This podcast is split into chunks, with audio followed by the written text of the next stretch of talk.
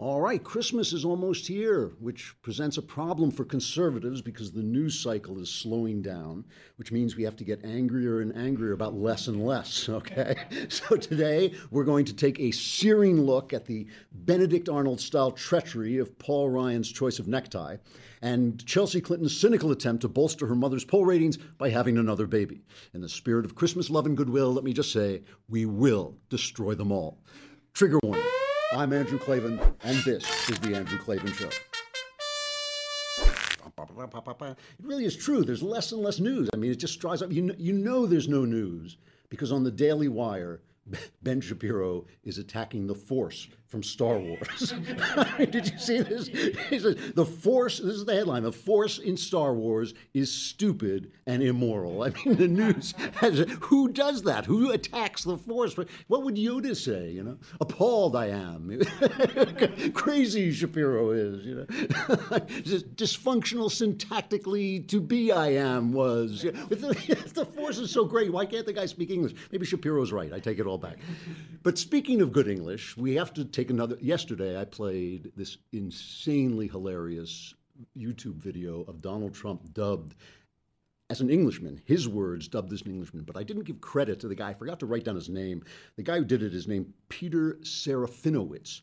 And I just have to sing his praises. You know, when, when Picasso when Picasso started out, he would do things like, you know, he would take a bicycle seat and he would turn it upside down so that the handlebars were coming out of the top, and he'd say, it's a bull. And everybody go, wow, modern artists. people, and people would protest and they would say, that's not even hard. And Picasso would say, well, yes, but you didn't think of it. You know? so, so this is just, just thinking of this is an act of genius. And he d- did it again yesterday. He has part two of Donald Trump as an Englishman talking to Barbara Walters. So play this part. Do you regret at all your proposed ban on Muslims coming to America? Not at all. First of all, it's not a ban long term. This country, our country, has to get its act together. And one thing I have to say I have tremendous friendships in the Muslim community, tremendous relationships. They're great people. We have to get smart. And the people that I know in the Muslim community agree with me. Are you a bigot? Not at all. Probably the least of anybody you've ever met. There was a recent mass shooting in San Bernardino. It seems with a link to ISIS. You have said that guns should be carried to fight back against terrorism. Wouldn't that produce more violence? Much less. Look, I'm a big believer in the Second Amendment. The bad guys will always have guns, Barbara. So, Paris, boom, boom, boom. Uh, if you look at California, nobody had guns except the bad guys. If you have three or four people like me, I have the right to carry. I have a license to carry. Yeah. If you have people like me in that room and somebody starts shooting, I guarantee you we're going down shooting. You are carrying a gun now? No, not now. Ordinarily, do you carry a gun? A lot of the time I have the right to carry. I just, I just transform. I'm voting for the guy now. You know, it's like I don't care. I don't care what he believes. What I love too is I love the disapproving look, the high seriousness of disapproval on Barbara Walters' face. I mean, these these cheap, corrupt purveyors of this left-wing Democrat narrative. You know, then they sit and look at Republicans, any Republican really, but Trump is especially a, a target. They sit with that kind of on Olympus looking down her nose at him. Uh, by the way, you can't see that, of course, unless you subscribe to the show, and we, I hope you will do that. You can, when you subscribe, you can not only hear the show, but you can also watch what we're doing here, and it also helps us to pay our immense staff because we have so many cameras and lights and they have to be run and so what we've done is we've hired uh, you know, Syrian refugees who are looking for work, and if they can't, you know, we don't get your subscription money. We have to, they have to move back to your neighborhood. So, you know, I'm not, I'm not trying to blackmail you or anything, but you know, our friend here, uh, Abdul Jihad and uh, Muhammad All will uh, be coming to your neighborhood unless you subscribe and you get to watch the show. So, what, what other news is there? Lindsey Graham left the race. That's the other news. So everybody's wondering what will happen to the Lindsey Graham vote. Bob is the hello. I'm Bob, the Lindsey Graham vote. He's just he has decided that if you know if he can't vote for somebody with the incredible charisma and insight of Lindsey Graham, he'll have to just cast his vote for a phone poll or something because we've lost Lindsey. So that was a that was a big news story, and I have to say I love the commentary that's going around that in losing Lindsey Graham, another intelligent useful Republican has fallen by the wayside in favor of these useless fools like Ted Cruz and Marco Rubio and Donald Trump. These are the same people who told us that Jeb Bush would have made a better president than his brother W, you know, and now we see that Jeb Bush, there's just no way Jeb Bush is going to make any kind of a president for anybody. It's, it's, it's ridiculous. Anyway, so we've lost him, and there's nothing else. The Giants' Odell Beckham Jr. was uh, suspended for a game uh, for beating Carolina Panthers defender Josh Norman to death. I think that was, I don't know if you saw this on Sunday. The Giants played the Panthers, and the Panthers are fighting to have a perfect season season, and the Giants are just fighting to stay in the season. And so, and so Odell Beckham Jr., one of the big receivers, is going out there and he's just pounding on the defenders. I mean, like after the play is over, like running across the field and punching them. And they, they threw an occasional flag, you know, we'll send you back five yards. And the, even the announcers were going, they should throw this guy out of the game. And they really should have. He was out of control. So now they're suspending him for a game. Only only a few people died in the course of the game, so he gets only one game. The fact is, is not only is there not very much news, but the news is actually kind of good, which is really terrible for, for yeah, I know, for conservative broadcasting. What will we talk? How will we get you really angry? Here is Glenn Reynolds. Glenn Reynolds is the great Instapundit uh, and a friend, a terrific guy, but that's really one of the greatest blogs still on the internet. And he now writes a column for USA Today. and his column this week goes like this. Amid stories of terrorism, government incompetence, and corruption, mass migration, and economic stagnation, there's actually some good news global poverty has fallen below 10% for the first time ever. I mean, that's really an amazing statistic. A new study by the World Bank estimates that less than 10% of the world's population is living in what it calls poverty. The biggest changes have come in East Asia and around the Pacific, but even sub Saharan Africa, the worst place in the world for incomes, has improved significantly. For most of human history, of course, extreme poverty was the norm. People worked hard to get, if they were lucky, three meals a day and clothes on their backs. Money was scarce, possessions were few, leisure existed only when the work was done, which was seldom, and capital for investment was scarce, as were things to invest in. Deaths from sickness and violence were common. As Steven Pinker has noted, human beings back in the era before nation states developed had a 15% chance of dying by violence. Numbers today are vastly lower. This is true, he notes, despite the number of deaths from wars and civil wars. Charles Kenny even wrote in The Atlantic that 2015 was the best year ever in the history of humanity. you you heard it here first. If you didn't read USA Today, if you didn't read Glenn in USA Today, you heard it here first. 2015 was the best year ever in the history of humanity. Wars have become less common and less deadly, while vaccines and medicines have reduced sickness and death. That's the good news, but it leads to a couple of points. And he just goes on to talk about that what causes all this good news is the spread of capitalism and the spread of open government and you know open debate, uh, all of which are of course under threat here in America, but are spreading throughout the world. And even here, to go on to give you even more good news, here was an article from the Wall Street Journal. I meant to bring it in yesterday, but I didn't have time to talk about it. That's the article was headlined "Cheer Up." Obama's legacy can be erased. The White House ran through an agenda that could be quickly undone by a Republican president. Now, I'll just read very briefly from this. President Obama seems to aspire to join Franklin Roosevelt and Ronald Reagan as one of the three most transformative presidents of the past hundred years, and by all outward signs, he has achieved that goal. But while Roosevelt and Reagan sold their programs to the American people and enacted them with bipartisan support, Mr. Obama jammed his partisan agenda down the public's throat. The Obama legacy is built on executive orders, regulations, and agency actions that can be overturned using the same authority Mr. Obama employed to put them in place. And he goes on to say that if a new president proves his committing to, committed to overturning these regulations, as Mr. Obama was to implementing them, these rules could be amended or overturned. Basically, in the guy's first speech, he could snap his fingers and make all this stuff go away. So good news, a lot of good news. And even there was even one last story that I, that I have to say because this this actually says something nice about Obama. So you know it's Christmas. the the SpaceX guys, this private company exploring space, actually had a an impressive return to flight Monday. Remember, they just had this terrible accident, but they they flawlessly launched an upgraded variant of the Falcon 9 rocket and then maneuvering a big part back to Earth for a pinpoint precedent-setting landing. So that was actually that's actually a big breakthrough because one of the things that Obama has signed into law that not many people know about is land rights to meteors. And that sounds like something out of a Bruce Willis film, but in fact, that means that if you land on a meteor and you pull out oil or iron or whatever you need, you know, if you pull out some kind of ore that we can use, you get the money for it.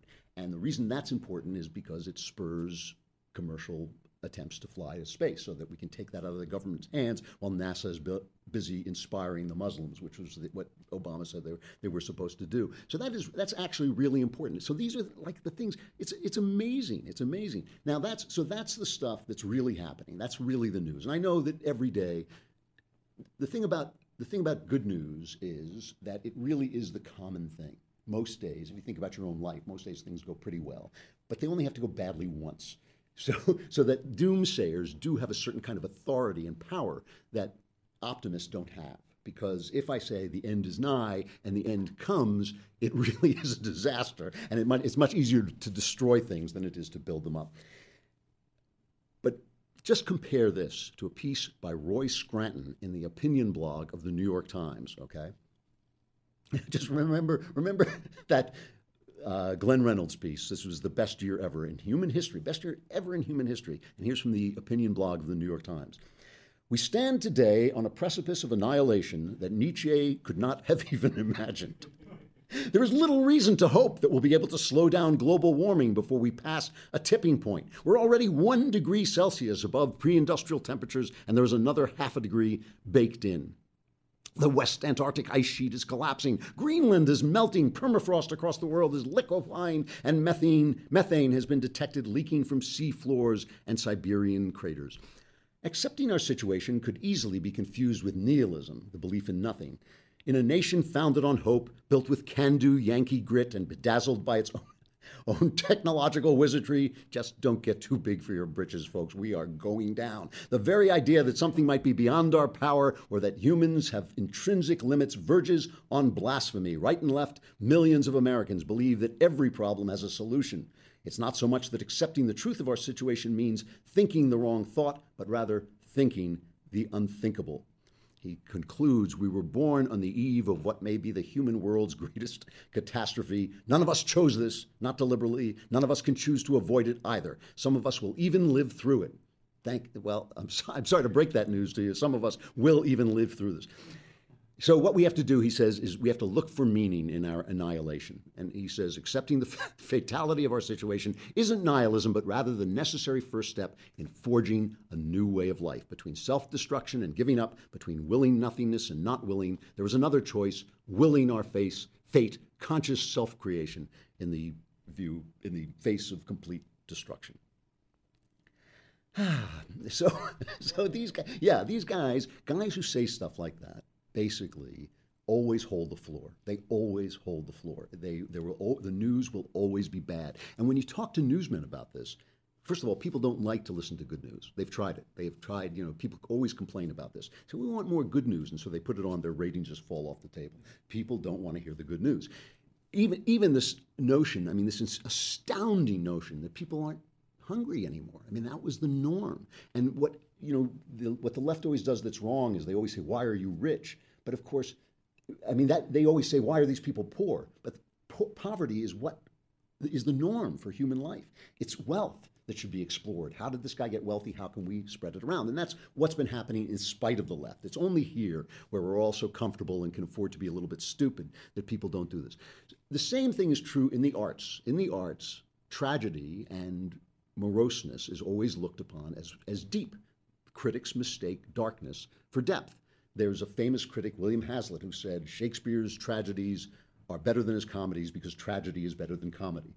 And I quoted that once to Douglas Adams, the guy who wrote Hitchhiker's Guide to the Galaxy, and he said Shakespeare's tragedies are better than his comedies because Shakespeare wasn't funny, you know, which is a, a, totally different point of view. And this brings me, this brings me to the greatest of all Christmas mysteries. I mean, there are a lot of Christmas conflicts. Was the virgin birth a literal story, or was it a legend? You know, does does the Old Testament really predict the birth of Christ? And, but the most important one is is Love Actually a good movie or not? I mean, I think this is this is and th- that this is an actual con- controversy is amazing to me. I, Love Actually came out 12 years ago, 2003. And if you've never seen it, it's this huge, sprawling Christmas uh, season rom com, a romantic comedy with maybe nine or ten different narratives, all of them about romance. Some end happily, some don't end happily, some have bittersweet endings. Got this huge uh, cast uh, Hugh Grant, and uh, who else is in it? I mean, everybody's in it. Uh, Bill Nighy is in it. Um, and who is it? Martin Freeman. That was like his first big part, really. That was his breakout part. Uh, Emma Thompson is in it. Every, everybody's in it and Keira Knightley. I mean, really, every British actor is in this thing. So this came out, and it's, it's, written by Richard Curtis and produced by Duncan Kenworthy. And these guys in the 90s, when I was living in England, they transformed the British film industry with pictures like Four Weddings and a Funeral, and what was the other one about the movie star Julia Roberts and Hugh Grant? What is it? Notting Hill, thank you. That you know all, all these pictures, and the British hated these movies. Four Weddings and a Funeral bombed in England when it opened. Then it came to America and became a big hit. And the British were like, what? And they brought it back. And then it became a big hit in England.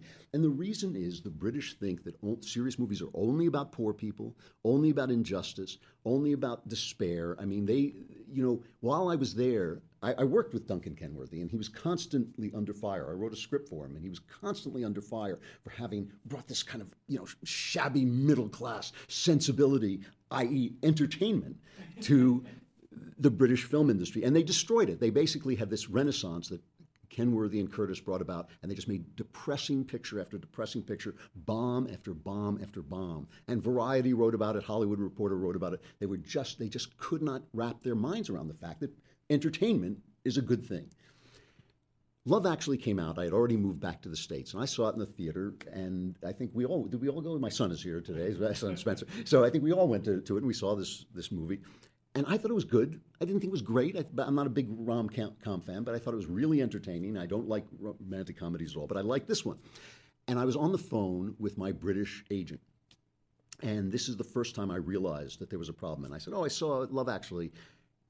I can't tell you what she said. Uh, there was not a single word that wasn't a four letter word. She just erupted. What a piece of track. This terrible, terrible. Oh, I hate. I mean, just savagely, savage, you know, anger and rage.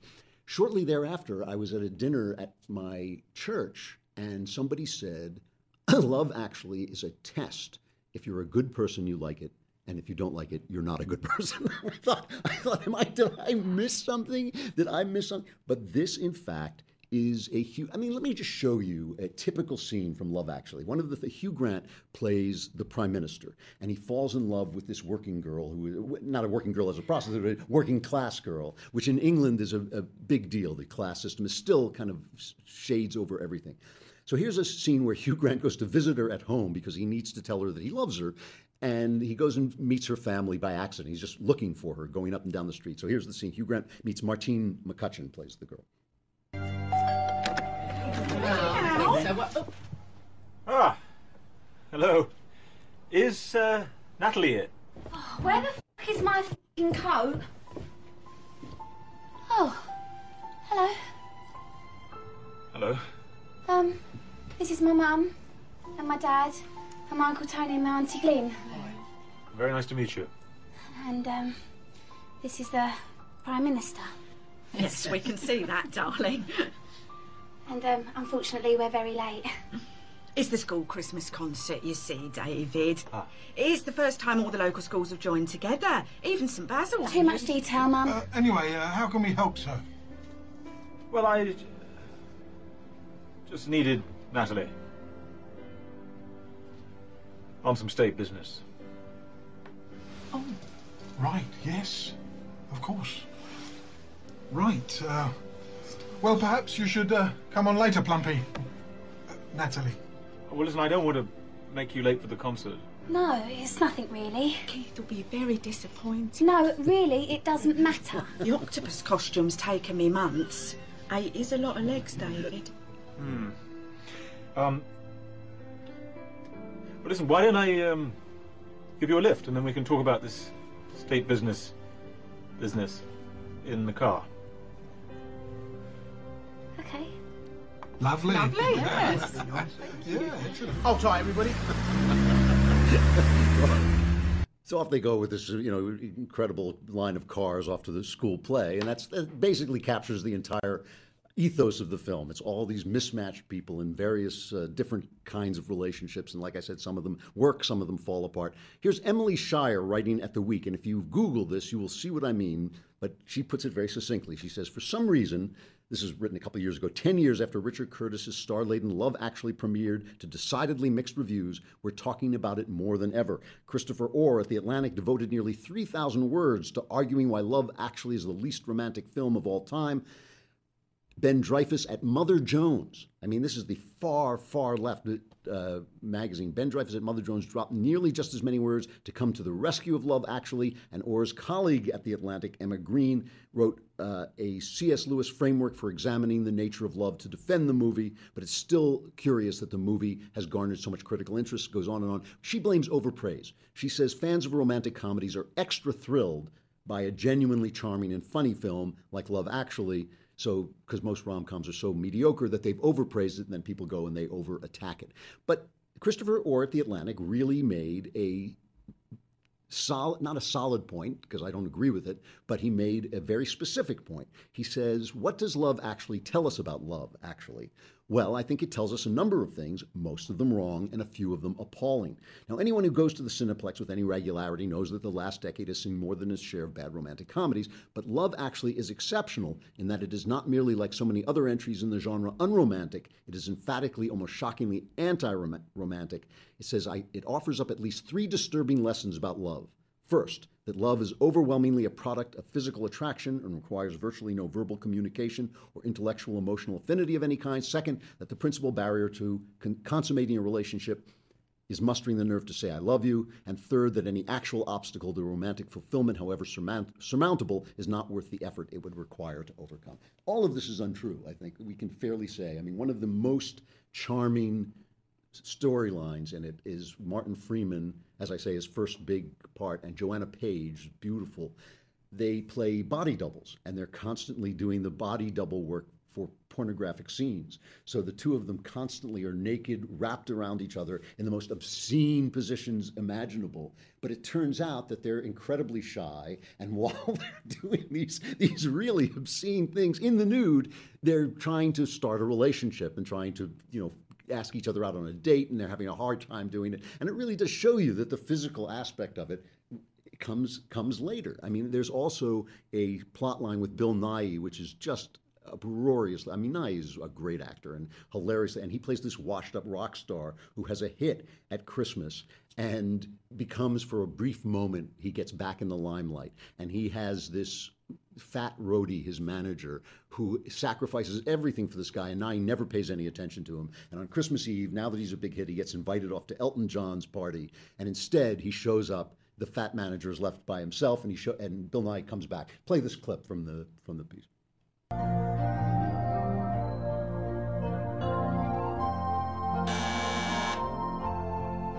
What the hell are you doing here? I mean, you're supposed to be Elton John's. Well, I, I was there for a minute or two, and then, then I had an epiphany. Really? Yeah. Well, come on, just come up. So, um, what was this epiphany? Um, it, it was about Christmas. You realised it was all around. No, I, I realised that Christmas is, is the time to be with the people you love. Right. And I realised that as dire chance and, and, and fateful cock up would have it, here I am, mid 50s. And without knowing it, I've gone and spent most of my adult life with a, with a chubby employee. and, and much as it grieves me to say it, it, it might be that the people I love is, in fact, you. Well, this is a surprise. Yeah.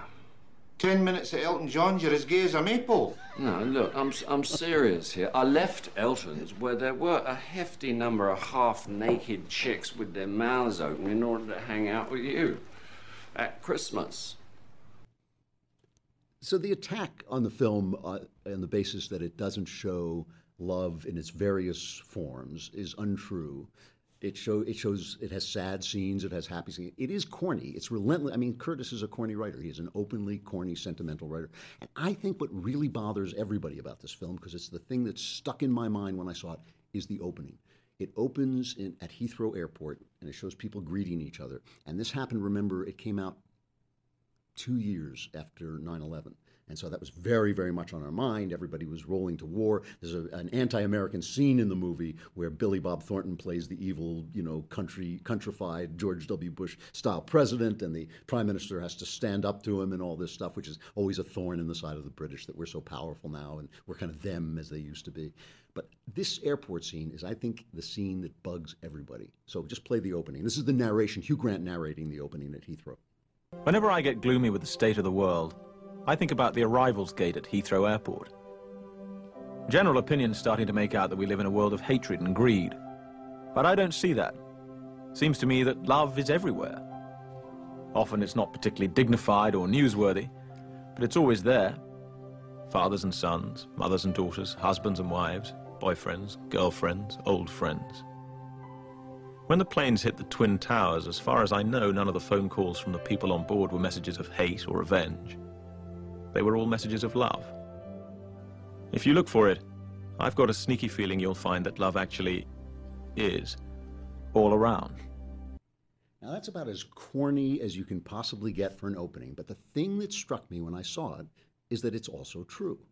I mean, it is true that the people in the World Trade Center, they had their phone calls and they were on answering machines, and the people in the air, in the planes, they never called in and said, you know, get these guys back. They called and said, I love you, goodbye. And that really is true.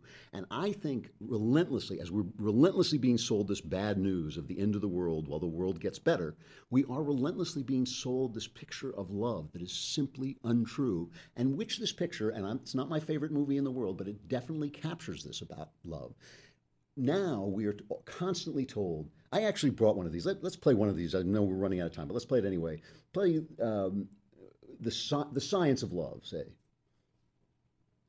Speaking of attraction, how does it all work? Well, all of your senses play a big part in being attracted to someone. We all know that pheromones can attract you to another person, which uses our sense of smell. Our sense of sight is also a big one. See that cutie over there with the hella good hair and the clear skin? Our instinct is to be visually attracted to that person who shows characteristics of being fit for reproduction, or in some cases, just the first part of it. Could I mean, could we be any more shallow? it's like in this this fake. It's fake science, not in that the science doesn't work, but that they're putting the the physical uh, ramifications of a feeling before the feeling and telling you that you are caused by the chemicals being mixed in your brain. But remember, people fall in love through the mails. They fall in love without ever having met. They fall in love on the instant. There's absolutely nothing to say that love is a physical uh, experience. It's not. It's more than that. Uh, it is. It is a spiritual experience Yoda was right. I'm afraid to tell Ben Shapiro this, but Yoda was right. Luminous creatures we are, even if he couldn't say it. And love is really a, ref- a human reflection of the greater love that is all around. And that's why love actually is set at Christmas and actually tells us something about Christmas, something that it would we would do well to remember. It's not actually a controversial film. It's actually a very good romantic comedy that says something important in a simple way. All right, that's all I'm going to say today. Uh, let me just put in a little bit of an advertising uh, plug for myself. Some of my books, I've noticed the, young adult books are on sale. Uh, the Hostage Run is the second in the Mind War series, and it's only $1.99. The last thing I remember was $1.99. I think it may have gone back up, but it's still only like $3.99 or something. And you can pre order The Great Good Thing, my memoir. The Great Good Thing, a secular Jew comes to faith in Christ. I hope you will pre order it. It doesn't come out until September, but put in your bid now. Christmas stuff I like. You know, I put this off. I know Lindsay is going to love this, but I put this off to the last minute because we did Halloween stuff I like all through October, and I began to feel kind of oppressed by all the dark, scary stories I was selling. But a ghost story at Christmas is also something that is traditional and that I'm very fond of. When I lived in England, you know, I stay up late. I don't sleep a lot, so the whole family would go to bed. And I remember on Christmas Eve, my first Christmas Eve in England, it, it was just turning midnight. Everybody was asleep at me. I poured myself a drink, sat down in front of the television, turned on the TV, and on came a ghost story for Christmas and I thought, I have died and gone to heaven. I thought this is the best thing that ever happened to me. And I have since acquired some. This was a series they did once a year. Most of them were written by the great M.R. James, my great ghost story hero, but they were dramatized. And some of them were, one of them is from Dickens, there are other ones. And now they are available in a complete set, and you can get them from Amazon. I got them when they were still English tapes. I had to buy a special CD player to play, they could play British tapes. But now I think you can get them directly from Amazon. They're called Ghost Stories for Christmas. They're from the BBC, and you can get them all. That's it. We have a couple more days and then the big day, and we'll be gone for the year. So enjoy, so suck the marrow out of every show because we'll only be here for a couple more days and then we're gone to the new year. This is the Andrew Klavan Show. I am, in fact, Andrew Klavan. Thank you for listening. Come back again tomorrow and we will do it again.